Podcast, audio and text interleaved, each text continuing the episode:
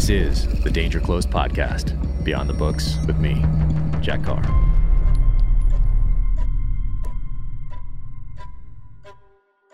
Welcome to the Danger Close podcast, an Ironclad original presented by Sig Sauer. My guest today is my friend Eli Crane.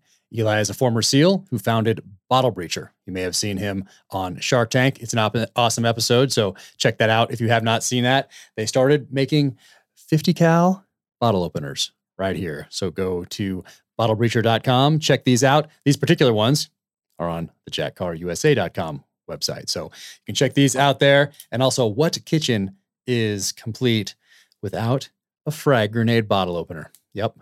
Bam. Got to have one of these. And uh, Eli's just an awesome guy, SIG ambassador, and he is running for Congress from the state of Arizona. And you can go to eli4arizona.com to check that out. So we recorded this back in January of 2020 at the shot, last shot show where we were all there in person. So uh, enjoy the podcast. And now, without further ado, Eli Crane. Uh, I'm here with Eli Crane.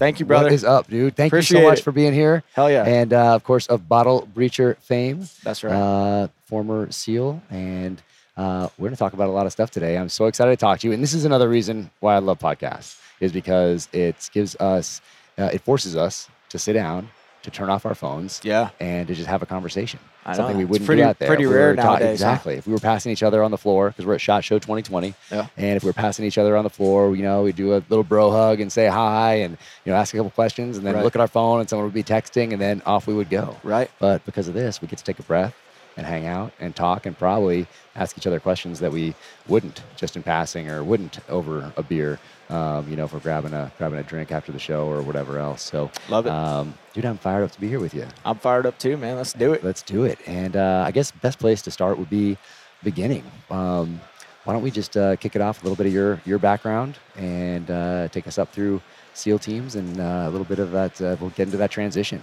All right, sweet.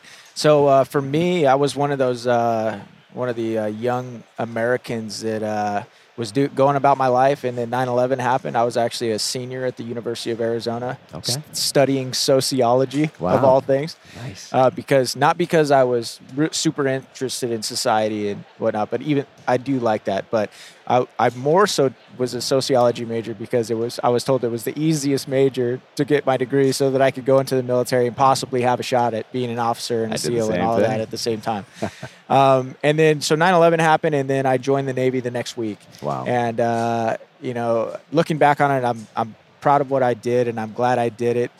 Look, I, I, I will be introspective and say that you know I think uh, I definitely needed more time to mature, and that definitely showed up. Hmm. Uh, that result result showed up when I tried to go through SEAL training the first time. oh wow. Buds class 242. Okay. Um, I did not make it through, all the way through training. I actually was a post Hell Week guy. I made it through our hardest part of training No way. and then uh, I was I was uh, dropped from training a week and a half after Hell Week, and I deserved Really? it, you know. And I'm glad, looking back on it now, I'm so glad that they held the standard. Um, they looked at me, they said, "Young man, you're tough. You're you're you know you're you're strong. Obviously, you made it through Hell Week." Um, but we need the best of the best here, and you're not you're not measuring up. You failed No this, you failed that, and you're ranked in the bottom 25% of your peer evals. And so, Wow. um, you know, that was a tough pill for me to swallow. And like a lot of young men and a lot of young women who haven't learned to take accountability yet, I was I was one of those guys that said, "Oh, well, that wasn't fair. Or they should have rolled me back and given me another shot." But as I as I got away more away from that situation and grew up and got my man bones, I realized, you know what? You you got exactly what you deserved and had you shown up to training you know ready to go and you know work work even harder for it you would probably be a team guy today and so for me i went to a ship the uss gettysburg for two and a half years Wow. What was your rate? Did you have rates I, back I was then? a gunner's mate yeah Okay. yeah and uh, I like to call it a floating prison. Oh but you meet some great dudes in the fleet. There's some phenomenal guys out there, and I really enjoyed that. I grew up. It was a lot of tough love and just it was a rough life. It really was. Um, and No you know, I got an opportunity. deployment with that with that Two ship? deployments with that ship, No yeah. kidding. Yeah, and then I got an opportunity to come back um, and class up with Bud's class two five six. But to get the opportunity to come back and uh, go through training again, the Navy, in their infinite wisdom, made me sign up for another four years. So I was faced with one of those crucial life decisions Yeah. like, hey, I could go back to the hardest military training in the world where my chances still aren't very good. I could get hurt, I could fail something, and if I fail or don't make it, I'm coming right back out to this floating prison, which I hated. So that was one of the most difficult decisions I ever had to make, but I was doing a lot of praying at the time and I was like, you know, Lord, please put it on my heart whatever you want me to do because I I do not want to try and do things on my own anymore. If this is what you want me to do, open the door. And uh, he gave me the opportunity, and thank God I went through uh, right through with Buds Class 256 and got the opportunity to go to SEAL Team 3. No kidding. And you show up as a new guy. So now it's 2000, uh, what, four? So 2006, Six now. and right after right after uh, SQT, which is SEAL qualification training, um, I went immediately to SERE school and then immediately to Iraq, and um, I joined Bravo platoon at SEAL Team Three and Rorke Denver, who was Oh, in the you Yep. know Act of Valor and wrote his book Damn Few. He was my boss. He was my OIC, and No so. Uh, got to work for work for about three months. That was a really good experience. Um, and then I came right back, and me and this guy over here, Nate Rose, we got thrown into uh, Delta platoon under Chris Kyle. No And so we were Chris's new guys, and there were there were four of us new guys. And Chris, anybody that knew Chris knew he hated new guys. He just he just he just felt like it, there was a passage, and it Yeah. was not gonna be easy, and I'm gonna make you pay for this, and and because that's what happened to him, right? Right. And and he was just ornery anyway. But uh, so me and you know me and those new guys, man, we paid the man. You know, we uh, every they carried around a green book um, called the Book of Woe. Oh, yeah, we had a- we had a Book green of Woe. notebook Sure. called the Book of Woe, Yep. and every infraction, everything that we did wrong was jotted down in the book. Yep. And then we ended up paying for it at Kangaroo Court Yeah. and beyond. Old school. right and it was crazy man there were like there there were rules like you had to be within if even if you were on your off time you had to be within any bar in san diego in like 20 minutes ready to buy drinks get choked out Yeah. and just you know anything they Uh. needed you know so it was a eye-opening experience because i was married at the time Oh, wow. i was like the only new guy that was married and so i'm like babe i know i'm not here a lot but now i have to go and get choked out and buy a drink trust me And she's like, that makes sense. She's like, she's like, what? Why would they do that to you? That's Right. not even. That's not even nice. I mean, And now I'm- I can kind of see your perspective. And I'm like, babe, I know it's not nice. This is not a nice world.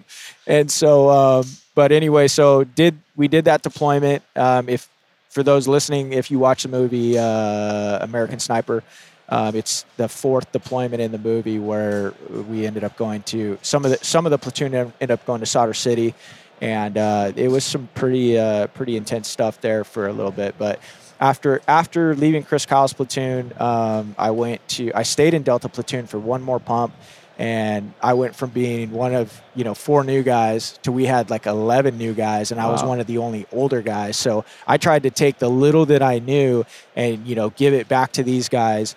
Um, you have some experience. It's not like the, the 90s when you just had a deployment where you went to uh, Thailand or something Right. like that. You had combat experience. You're coming back, and now you have something. You have something to offer. Right. uh, now, and, And- and you guys did another. You did another deployment. Yeah, I did. So I went to Fallujah in 2010 for my final deployment. And um, I was kind of bummed because my main goal in the teams was to become a sniper. And I Yeah. finally became a sniper. And then in 2010, we were no longer allowed to take our guns out. You know, they were basically like, we want to de-escalate this situation and then hand it off to the Iraqis. We we're, we're, we don't want to. Anytime you throw snipers into a mix, you're not de-escalating anything. You- It's, you know, it's it's going to get a little rowdy. Um, but you know, so, but it was cool because on that deployment, I made it. I started. I didn't start making wise decisions till I got older in life. And some would say, Eli, you're still not making wise decisions. But I actually made a pretty wise decision on that deployment. I said, I'm going to re-enlist for four years, even though I know I'm I'm done deploying. Yeah. Like I'm done with this whole thing. I just want to give myself time to prepare for the next step. And so Very I got to go to a couple shore, shore duty commands. Um, I went to the recruiting directorate where we raised awareness around the country because you can't recruit a SEAL. If you have to try and talk a guy into, Yeah, hey, you're going to come here, you know, oh, it's going to be great. You're going to love it. No, this that guy's going nowhere. He's Yeah. going to be ringing out quick. Agreed. We actually try and dissuade him, but we tried to raise awareness within a bunch of different communities, like water polo communities, swimming communities, wrestling communities, ki- y- young men that had a tendency to do really well in our training. And so um, I did that job for a while. It was really cool. I actually one of my favorite things about that um, job was that I was afraid to speak in front of people, like a lot of people. That's like the number one fear in, Yeah. in, in the world is public speaking. And so I had to learn to speak to people, which was phenomenal. Did you do that course? Did they bring in uh, that Gary, guy? yeah, Gary, Gary, yeah, Okay. dude, Gary's the man, dude. Yeah, a lot of people have uh, have gone through. I didn't get to go through any of his training, so I'm just baptism by fire. But people speak so highly of it. Oh yeah, it's it was it was phenomenal. And so you guys know any SEAL instructor nowadays has to go through a public speaking course before they can ever get up in front of SEALs and teach, which I think good. is phenomenal. Yep. Um, and uh, and so from there, I went to my final stint in the Navy was at VBSS Trade It Group One, and so I was teaching guys how to take down ships. I became like the LPO of VBSS, and weirdly enough, that's what actually did the probably the most preparation for me to run a business because Really. you know managing V- people, managing so many schedules. people and yeah so many people so many schedule you know so many things that i couldn't control so many variables and it was just like um, i was so grateful to get that job because it really made me step up my game to Okay. you know stay tight make sure that you know all my x's were you know were crossed and you know everything was good to go and then also contingency plan hey what happens if this plane doesn't show up that's Yeah. supposed to drop these guys you know in the right spot. What happens if this boat engine goes down? What are we how are we going to flex? How are we going to how are we going to roll to the next you know opportunity? So um, that was really beneficial to me. And then while i was at that command i started bottle breacher. Okay, so where is your where do you first see a bottle breed? Where did you first see a 50 cal round that was meant to open a beer? Because uh, I know where I, where I saw my first first one. Yeah. Uh, where did you get the idea, or where did you get the where did you see your first one? Then did it percolate on it for a little bit and and show up again later as something that you Yes. think people might be interested in, or how did that work out? Right. So my little brother, um, one of my heroes, he a really smart kid, went to the Naval Academy, then went to the Marine Corps, ended up flying Cobras and then on to Super Cobras, and now he's a lawyer in uh, New Orleans. But um, he went to the PI, the Philippines. Uh, I think it was in 2009, and he saw one at a, a street vendor had one.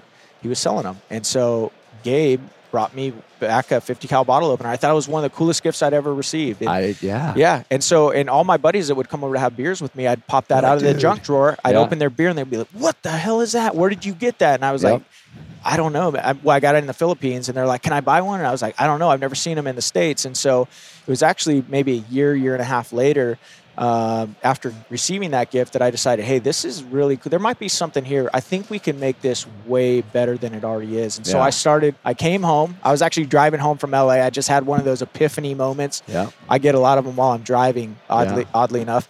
And uh, I was like, I came home, you know, said hi to my wife, you know, and uh, and then I went out to the garage and uh, I uh, took the generic 50 cal bottle opener that my brother gave me from the Philippines. Yep.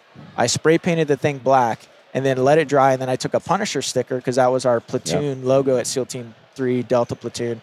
And I put the Punisher sticker on the 50 cal bottle opener. When I took it to work the next day with me, guys freaked out. They were like, That's dude, this awesome. is the most badass thing I've ever seen. Yeah. I want five of them for every guy in my family for Christmas. Nice. Can you handle that? And I was like, dude, if these guys who are the, in my opinion, the coolest dudes in the world who get stuff handed to them constantly, you know, whether it's your shoes, your jacket, whatever, you want Navy SEALs wearing your stuff, right? And owning your stuff. And so I was like, if these guys are willing to buy them off me, there might be something here. And so that's when the light bulb, Okay. entrepreneur light bulb clicked on. And so I started like, I thought, you know what? This is a cool product. If I can figure out how to market it to maybe a farmer or a hunter or Yeah. a fireman or a cop, you know, and so I started went, going to work on, you know, you know, really taking them visually to the next level and trying to trying to put something on it that would pull you in to be like, yeah, that's not only cool, but it, you know, it represents what I do and what I'm passionate about. So, you know, we started with stickers Okay. of all things. And, and, and that's for those of you out there listening. I mean, you know, it's like some, you know, crawl, walk, walk, run, right? We heard that in the SEAL teams all the time. A lot of times in new product development or in a business, even if it's a service or product driven, a lot of times you just crawl before you walk, before you run. And you don't need, you don't need a million dollars and a, t- a staff of 20 people to start something that's going to turn into something. Sometimes, like me, it's with a Dremel tool, you know, a vise in your garage, a Yeah. 50 cal, and, you know, maybe some spray paint. And so that's kind of how we started it. And it was funny because my initial goal when we were starting this was $500 supplemental income Hey. for a date night or maybe my next go. six hours. That's right. That's right. And so first month, January 2013, we did 375. I was like, dude, we're almost there. almost there. We've Almost, made it. And so, uh, and so six months later, we had eclipsed what I ever thought this thing had become, and we were doing like seventy five hundred dollars a month. Nice. Um, and right at that moment, Jen and I were watching Shark Tank. That was the we we had two small kids. I was a SEAL instructor. Jen had an online business. We would let ourselves watch one show just to kind of decompress Yep. because we didn't have a, have a lot of free time. Shark Tank was the show that we would watch, and so I remember watching an episode of Shark Tank.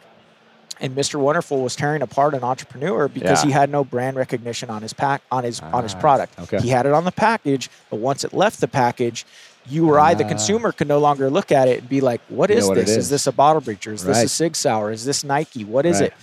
And so I remember him tearing that entrepreneur up. The guy didn't get a deal, even though he had really good sales. And I looked at Jen and I was like, "Babe, we got to figure out how to get Sig or I'm sorry, bottle breacher on every single unit leaving the garage." Yeah. And so I started doing research, led me to laser engraving, and you know I went. And this is another this is another li- kind of big life decision that I that I made. Um, I, I had enough uh, I had enough in savings where I could have gone and bought a used engraver, Yeah. but I didn't want to risk my family's nest egg on an unknown, yeah. something that I hadn't tested. I didn't know if I could even operate it because I'm a caveman, right? I get it. And so um, what I did was I uh, I sold my chopper. I had a 2004 Big Dog K9 chopper, just some badass bike, something I could see Jack Carr maybe There you ri- go. cruising around on, in your next book. did, did you use a reenlistment bonus for that, like uh, I like did. I did? Yes, sir, I I did. did too. Yeah, Had the Fat Boy, You're right. 2003 Fat Boy, I think it was. there Yeah. you go. So what I did was I sold the bike and I bought the laser engraver. So Nice. Robert Kiyosaki, Rich Dad Poor Dad would say I I uh, sold a liability and I bought an asset. And that's a great little nugget for those of you entrepreneurial minded listening to Jack Carr's podcast.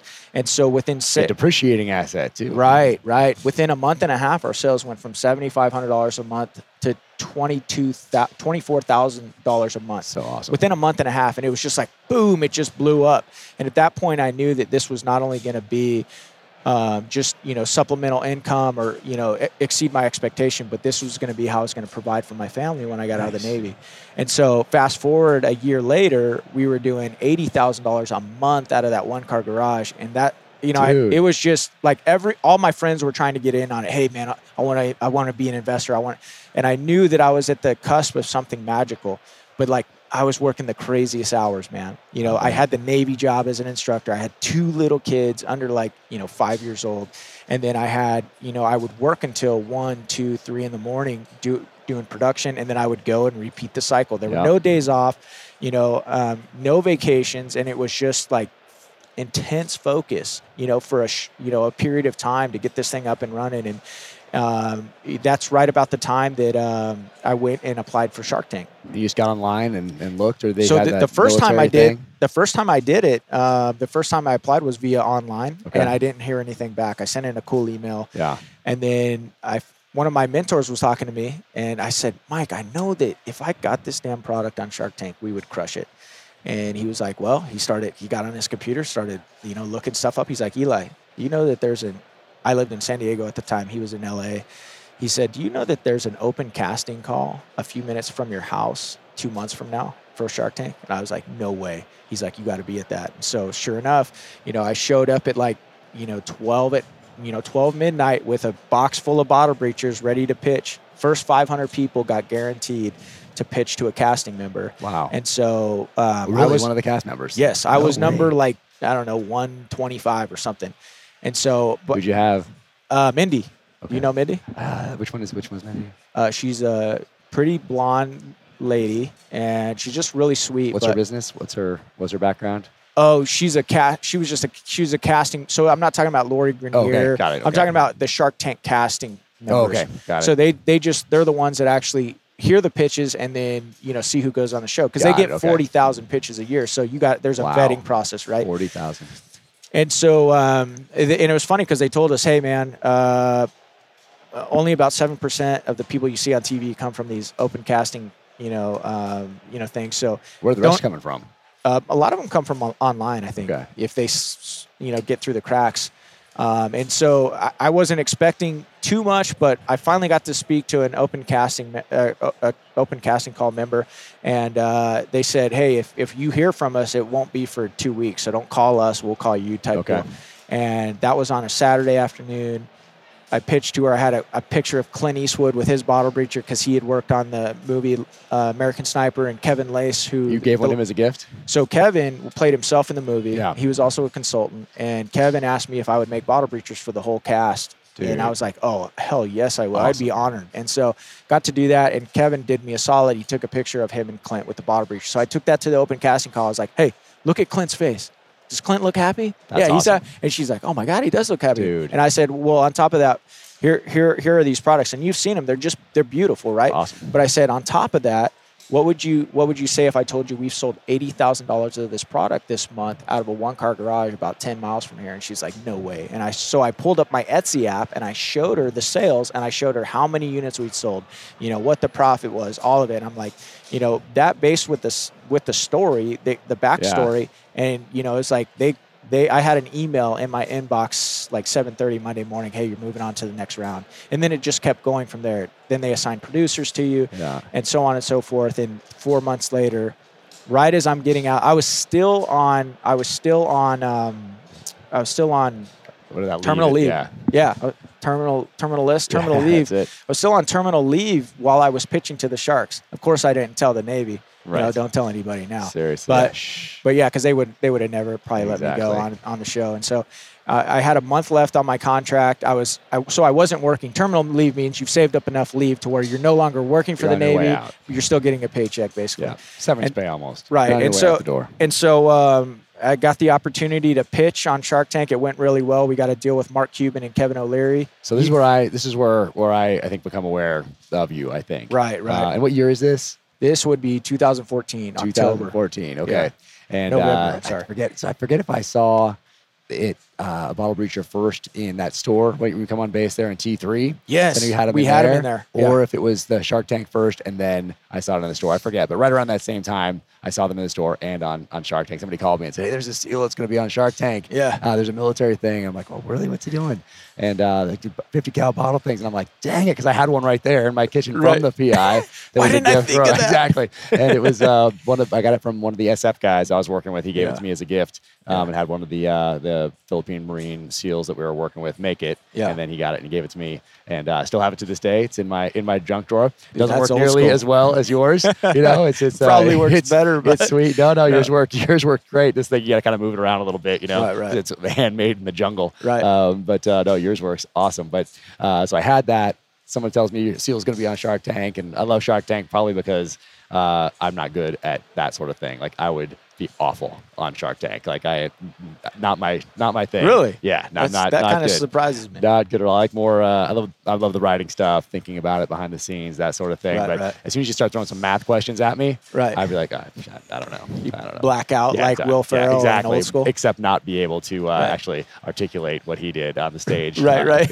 like. Uh, it would just be, it would be awful. But uh, I saw you do that. I was like, dude, this is awesome. Yeah. One, you crushed it Yeah, on there. you. It was so cool. Jen did so awesome. I Like, know. She was great, and uh, you guys were a great team. They loved you, and then you get the the deal. And was it two of them, or was it just yeah, one? so Mark Cuban and Kevin O'Leary both Okay. invested. They both still own 10% of the company to this day. That's perfect. Yeah. that is so amazing. And then uh, and it's off funny. It was funny, Jack, because you you'll appreciate this. I went in there.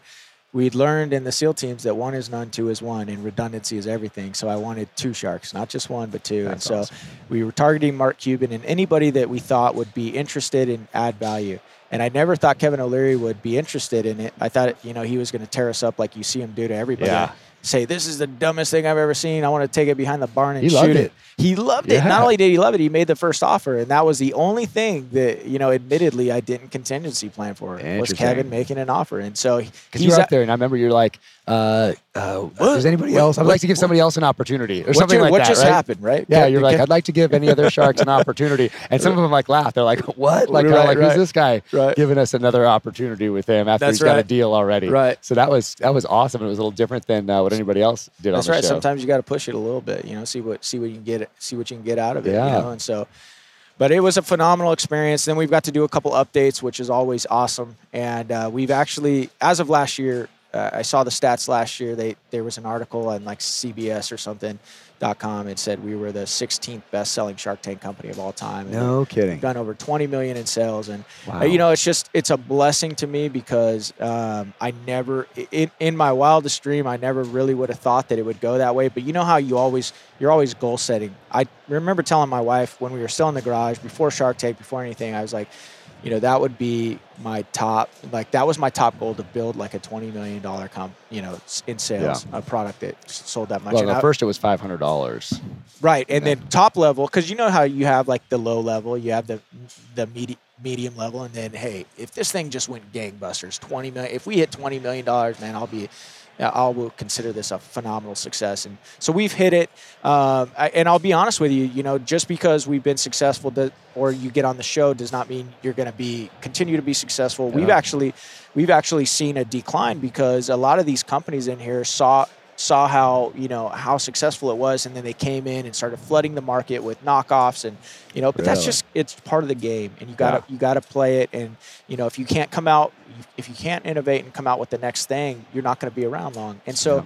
you know it's it's it's like a lot of things but it's been challenging and not only have I got to provide for my family but I've also got to look back and help other veterans that are coming behind me that want want to do something different Yep. and, and want to want to work for themselves and tr- also you know really push the envelope and be challenged and just give them the little that I know and it's it's been so cool for me and it's also turned into being able to work with Sig Sauer and just so many awesome things. Yeah, no, I see you get you get out there and you do you speak and you do all the and talk about your journey and, uh, and all that sort of thing, which is awesome. Get Right. out there and do that. You do a great job at it.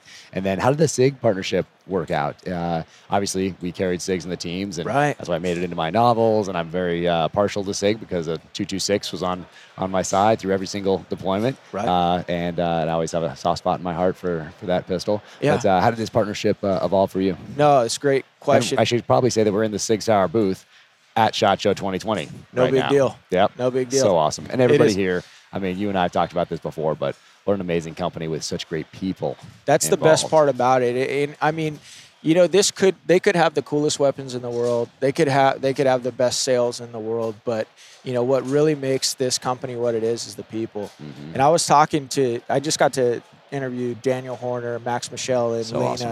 you Yep. know, of Team Sig, the best shooters in the world Yep. that are all here at, at, at Sig Sauer. And I, I told Max the other day, I said I was so surprised after meeting the three of you that not one of you was arrogant. So humble. You guys are so humble, and and I, I'm like, man, that really surprised me. And you, you know, Max, Max told me he said, you know what? I don't think Ron Cohen or Tom Taylor would have ever let that happen. Yeah. And, and because for them, it's so it's not it's not always a, it's not all about wins, man. It's about humbleness, professionalism, and just you know treating people the way you want to be treated. And when you get to hang out in the Sig, you know, ecosystem, you start to see that really really quickly because you know you start you start treating people with disrespect, you're not going to be around this company long, and that's something I love about this oh company. yeah, I know, and it's evident right off the bat. First, from the outside looking in, you're seeing who, who's innovating in this space and who's Right. leading in this Right. space. Well, you know, what? this company is Oh, doing it. hands down. Uh, and then you go to the factory floor and you see that person on the factory floor, and then you see the people in the middle, and then you see the top. You see Ron at the top, and everybody in between, and everybody is humble. Everybody is fired up, and you can feel it as you're walking that around. factory that factory floor looks how more cool like a medical facility, it's doesn't it? crazy. It is insane. I You go back to there, Bottle Breach and oh, I'm like, man, we, we got some real work to do. it's pretty serious on that floor, but everybody's fired up. Everybody's Yeah. so f- happy to be there and be part of this team, to be innovating, to be leading.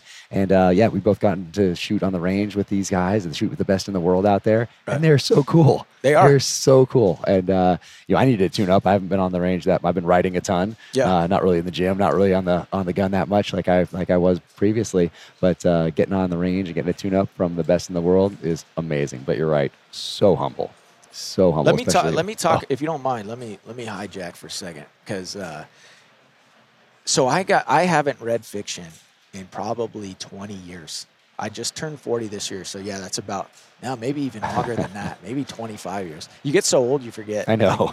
But so I I hadn't read uh, fiction since the Tom Clancy days, and that was like the only like my parents. You know, I was one of those kids that struggled in school not because I was stupid, but because I didn't really care. Yeah. No- you know, I I struggled to figure how this would apply to me, but like the only books I would read were like Clancy books, right? Cool. And so that's you know I. I really, really fell in love with your books because they reminded me of Clancy. And like, I, I really feel like you're going to be the next Tom Clancy, only a lot slimmer and with with Well, real with real I do need to experience. back in that right? gym.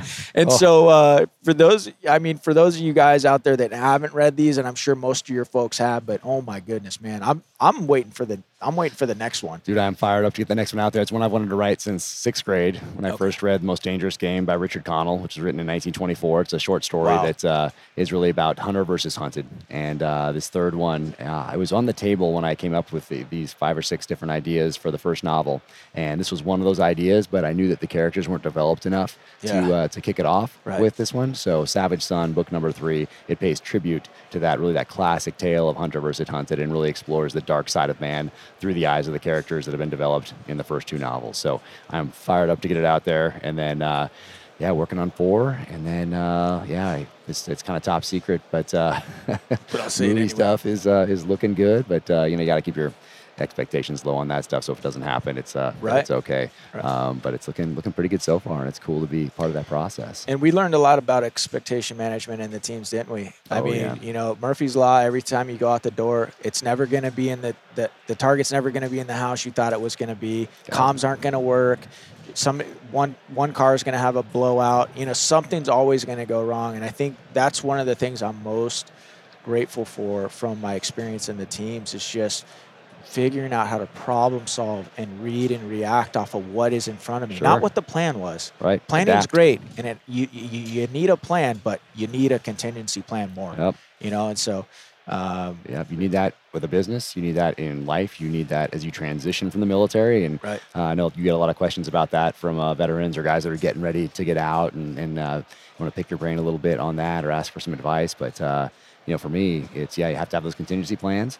But uh, you know, if you also got to identify that next mission in life, that next purpose, that next passion, Right. and uh, and not live back here in the past. Right. Uh, all that stuff can help you as you go forward. Makes you hopefully makes you a better husband, better father, better citizen as you move forward. But uh, it's important not to live back there. Yeah. Uh, use that's your foundation as you continue to build, as you continue to move forward, as you continue to fall and get back up stronger and Right. move forward as a good example for your kids and everybody else. So you know, I find that's one of the biggest problems with a lot of the vets that I meet is that their identity is from the past and they don't want to let go of it. Right. Like I was, I'm a Navy SEAL. That's, but you're no longer a Navy SEAL. Exactly. So what's the what's next? You're Yep. no longer you're.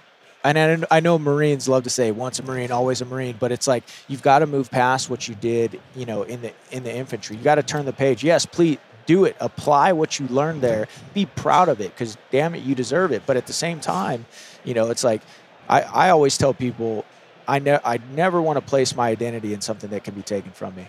And that's why my faith is so important to me because Yeah. that's something that nobody, no, no matter how bad I ever screw it up, and I'm, by God, I'm good at screwing up a lot of things. You know, it's like that's something that you know my faith in my relationship in Christ is something that can never be taken from me. You know, and I just I I know it's not cool or popular to talk about it, but I do want to talk about it because I know there's a lot of people out there hurting and struggling, and I know that a lot of them are looking in the wrong place. yeah, They're looking for they're they're they're looking for it in what the world tells them, Mm. th- where they can find it, and that's in money and fame and success. And I know that you know this better than anybody because you got it all, and you you deserve every damn bit of it. But you know deep down that it doesn't fulfill you, you know. And so um, it, it, it's something that I l- really like to just have courage with and incorporate because I know there's a lot of people out there hurting, and uh, I, I encourage you to look in a different area. I hear you. And it's uh, and today there's so many. Uh, like let's say let's take it back 30 40 years there weren't all those inputs yeah you know okay there's tv there's newspapers there's magazines uh, but then this thing comes along called the internet and then Yeah. something comes along called social media Yeah. and then you're buried in your phone inundated Yeah. 24 7 with Right. all these different inputs that might not be the most healthy ones Right. uh, and then you're making decisions based on somebody else's 220 word tweet that they probably got from somebody else Right. uh, that that person did not put the requisite time into Right. studying uh, and sort of learning their history thinking it through and uh, so that's it it's an interesting time uh, for sure so taking a breath being grounded in faith and uh, having that foundation from which to move forward Right. uh, and something that that will uh, give you the courage to get back up when you get knocked down because you're going to get knocked down Yeah. don't expect not to Right. don't right. expect not to take that hit. Right. you are right. gonna get hit. Yeah. Um, that's why with my kids, I think it's great. You know, fail and get back up because Don't be scared of it. it's Oh, all my right. It's so know? funny you said that because my my oldest daughter, like she's uh, she's going into middle school now, which was a very tough period of my life. Uh, but she'll come home, and it's funny because like you know if she comes to me and said, "Dad, you know I'm struggling with this," I had a, and I, I'll, you know, I try and put on the love gloves, but at the same time I'll be like, "Good." You know, and and and, and I, I try and break it down for her lovingly, lovingly and be like, babe, I'm glad you're struggling now because you'll never be ready for the real world if you don't learn how to fight through it. Yeah. You don't learn how to, you know, you know, you don't learn how to get back up tomorrow and try and make it a better day. And I think so much of the time, you know, it's like as I think as human beings, we often we want the easy path. We don't want to struggle. You know, and I'm I'm as guilty of it as the next guy, but you know, um, I think there's so much to be said for those people that aren't afraid of failure. They're not afraid of struggle, and they actually understand and appreciate what comes on the backside of struggle and adversity. And that's, you know, according to James 1 2, that's mature, complete, and lacking in nothing. So, um, yeah, man, I look back on a lot of the failure that I've had, not only failing out of BUD/S the first time, the first investor I sat down with at Bottle Breacher, you know, he passed on, you know, and I thought, oh my God, you know, and, um, you know, so I failed out of sniper school the first time. I was fired from Baskin Robbins and Dairy Queen in the same year. Wow. Wow. Can you top that? No. Okay, yeah, most people can. You know, I, I'm pretty good. I, I'm pretty good at failing stuff. So, but at the end of the day, I look at you know, I look at how I look at those failures for the blessing that they are, and they Right. woke me up, and they made me realize that, hey, man, you're not just going to coast through. Life. You're not just going to be able to do whatever you want if you want to get where you want to go. You're going to have to apply yourself. You're going to have to sacrifice.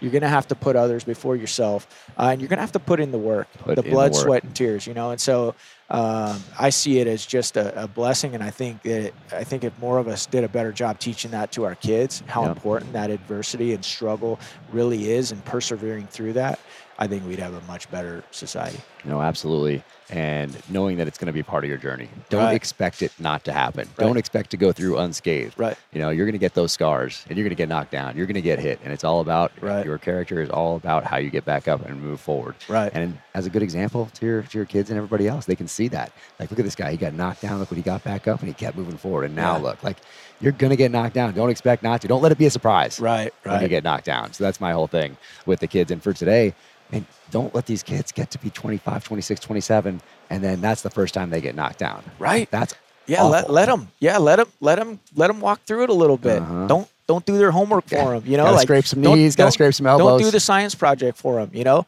let them let them struggle. Let Yeah. you know. Let encourage encourage it, and then when they come back and they're disappointed and they're frustrated, it's like you know walk them through why this is such an important part of it, and and why that you know why that. In, in James 1 2, my, one of my favorite scriptures, it says, Consider it pure joy when you face trials of many kinds. Mm-hmm. For it's the testing of your faith that breeds perseverance. Let perseverance continue so that you may be mature, complete, and lacking in nothing. So it Wow. actually says in that scripture, consider it pure joy.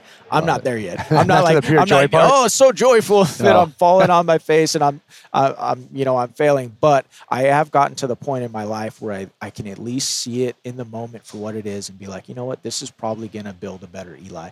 This is probably gonna make me a better man, better husband, maybe a better business owner, whatever it is, and and, and just you know appreciate it because honestly, Jack, when I, I I walk around and I know you do too, you run into so many of your friends and just Yep. people maybe you look up to or industry experts out here, and I guarantee you the most successful ones out here have walked through the most stuff. It's Yeah. always the same case, man. You know, you never meet somebody at the top of the ladder that just, you know, had this hunky dory life all the Yeah. time. You know, it's just, and I know we like to front and act like that. That's how it is. Oh, how's it going, Jack?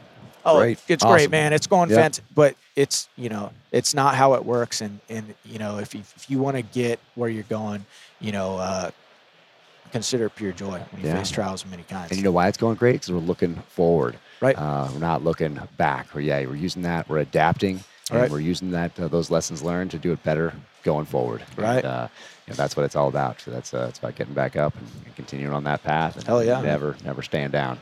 You know, I love that that line. I feel like I, I was a child of the '80s, so I kind of feel like I was uh, almost raised by uh, like Chuck Norris and Sylvester Stallone and Arnold Schwarzenegger. Right. But uh, you know, in that latest in one of the latest uh, Rockies, you know, he tells his son, he's like, "Hey, it, life's not about how hard you can hit. It's about how hard, hard you can get hit and Mm. keep moving It is forward. though. It is though, isn't it? That's about that's It it's is, about. man. And and I wanted to thank you also uh, for being so awesome with uh, the bottle breacher stuff we did together. Yeah. Uh, I know it's a small run of stuff for for you, but to take so much care, uh, energy, effort, time to make those things perfect. And what we did is we uh, we did a, uh, a Jack Carr line of uh, bottle breachers Yeah. and put them on the site, and all the profits went to uh, veteran five different veteran focused foundations um, that had personal meaning to me and my family. So um, that was awesome. Those things just they sold right out. Everybody loves them, and uh, just so cool. And I sincerely appreciate all the time you took to make those just perfect. And uh, Dude, we'll do it. It was again. an it was an honor, man. Every time we get an opportunity to make like a you know special edition, you know, it, I, it's just really cool to me that people would actually consider our product in the running for something like that. Like Bill Belichick ordered some for his Super Bowl Nice. team in That's 2014. He gave one to you know everybody that he felt like it was a part of the journey.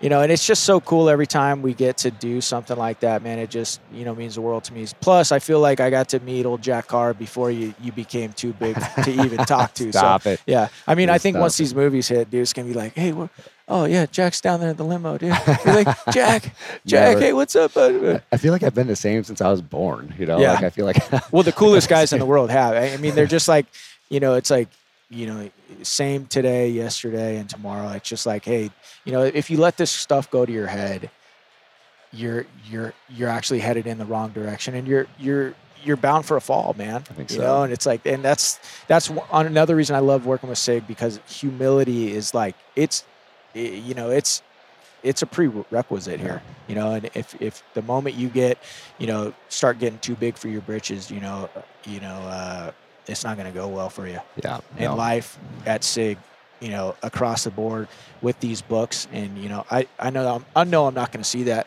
I know I'm going to see another great book though that I'm going to read in like a week and a half, which is Appreciate it, fast brother. for me. you know? Appreciate it. Yeah. And uh, we know what we need to do. We need to get on the range together. Uh, we we missed each other by when we saw each other, but we didn't get to get on the range together at Sig this last year. So uh, we got to make it happen at some point in the next uh, next year or Yeah, two we, for sure. we uh, got to do uh, Camp Legion That's together. right. That was awesome. that was right. That's right. I came in uh, just like a couple days before it actually kicked off, and Yep. uh, spent some time on the range with these guys, which was incredible. Uh, shooting with the best in the world. It's uh, it's humbling Yeah. and it's just such a blast and amazing. And then uh, then they kicked off Camp Legion, which was an incredible experience for people. Right. Like where else? Who else is doing something like that? Nobody. Yeah, it's incredible. Not, not even surprised though. Yeah, and, and and they crushed it. I mean, Yeah. they filled that thing up and and uh, gave people an amazing experience. Sig was all in. Oh, the yeah. top down. it from the just catering, the incredible. food to Ron Cohen, the CEO, spending you know 30 minutes Yeah. a group just answering questions, talking about the vision for the company. You getting to tour the factory, go to Sig Academy for a couple days and shoot with some of the best shooters in the world. Even Team Sig, the best shooters in the world, were out there instructing on the line. So, uh, if all your listeners, if you guys get a chance to go to a you know a uh, uh, Yeah. one of these events, oh my goodness, Camp Legion, please, you know, take take a shot. You know, Yeah. they sell out quick. I know the last one sold out in like 24 hours. So Yeah, it was you got to snatch it up fast. And everybody but- was so great. Like we went to that dinner and everybody was there, Yep. and you know Ron introduced it. Matto was there. Was my uh, command master chief at SEAL Team Two, the best master chief I had while I was in the SEAL teams. Guy's Um, awesome, Yeah, and, and such an inspiration to uh, to I me. was and, I was telling him I was telling him because I got to interview Tom and him a few minutes ago, and I was uh, every time I'm around the Master Chief, I'm like, oh man, That's is my shirt okay? I dude? know, like big line. My side my Yeah. sideburns are a little bit. Is this guy gonna yell at me? Yep. No, he was always looking at my sideburns. I always I like to push the limits on that sort of thing. You know, I I, was always letting the hair grow a little long, sideburns, just like to make them look. That's I always wanted to make them like look like oh, just to that level where they couldn't say anything. Like that was kind of my. But it's little victories, like in SERE school. You gotta have those little victories. That's you know? right. Maybe a little juvenile, but you know that's uh, that's how it goes. Especially when I was uh, part of the E5 Mafia. And I guess it didn't really change. I did it as an officer as well. But uh, Right. but yeah, let's get on the let's get on the the range together. And, Okay. uh, and, and knock some targets down. Love to, man. And use some of this new stuff. And I know you were talking about the uh, the new bolt action that they have out. I The cannot wait to check that out. Yes. Um, I'm gonna have to get my hands on that. I think, um, and maybe incorporate it into a book. We'll see. But uh, that thing looks awesome. That'd be sick, man. Jack Carr cruising around, six point five pounds, fits in your backpack. Nice. New round, like the two seven seven Fury. It's like the civilian version of the six eight. So you got the six five platform that Yeah. full buttstock folds. You can easily fit it in your pack, and then like you have a round that's you know better than any of the three oh eight stuff. You know, I pro. You know, I think, I mean, just phenomenal ballistics on this thing, and it, I think it's going to not only do well in the military, but I think it's going to do well for hunters and guys that just like to go out and shoot steel at five, six, seven, Yeah. eight hundred yards. So, going to be a phenomenal gun. Yeah, that's awesome. I'm gonna go take a look at it when the when the crowds thin out down there I a little it. bit. And then, uh, so where can everybody uh, find you? Because I know you got you're gonna interview. Who are you gonna interview next? So I'm, I got the, books. CEO of SIG coming up here in uh, 15 minutes. Who's an amazing guy, Ron Cohen, the who CEO. I hope writes a book one day about his life journey and Right. uh, whatever he wants to do like that. I would follow that guy anywhere. I know it. I Amazing mean, guy. Just just phenomenal. Yeah. Mhm. Uh, people can follow me, uh, Eli Crane, CEO on, on Instagram. They can follow me, Eli Crane, on Facebook.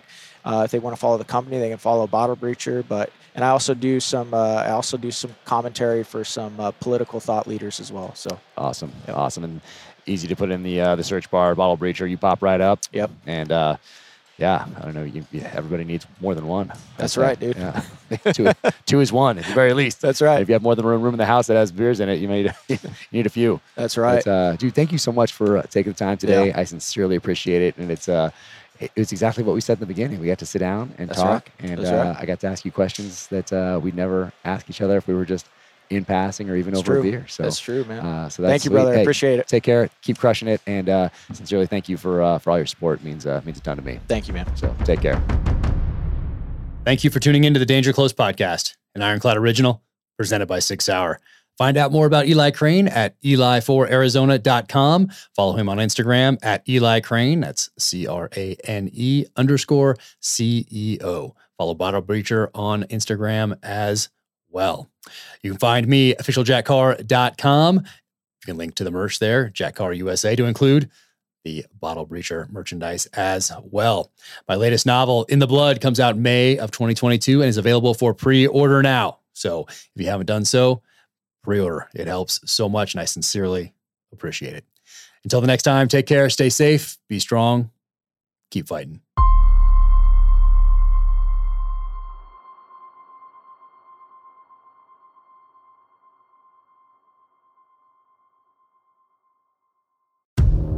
Case you missed it, on a recent episode of Danger Close, an Ironclad original, Jack Carr sat down with former presidential candidate Tulsi Gabbard. set aside all the labels. Mm-hmm. You know, oh well, because I've been getting asked this a lot. Like, well, are you left or are you right? Are you progressive or are you conservative? What are box do you fit in? Which box do you check? Completely. Are you an enemy And- or right, right. an How, ally? uh, like, what filter should I use when I'm looking at you? And like, I've always been an independent-minded person, Mm-hmm. always. Be sure to check out the full interview wherever you get your podcasts.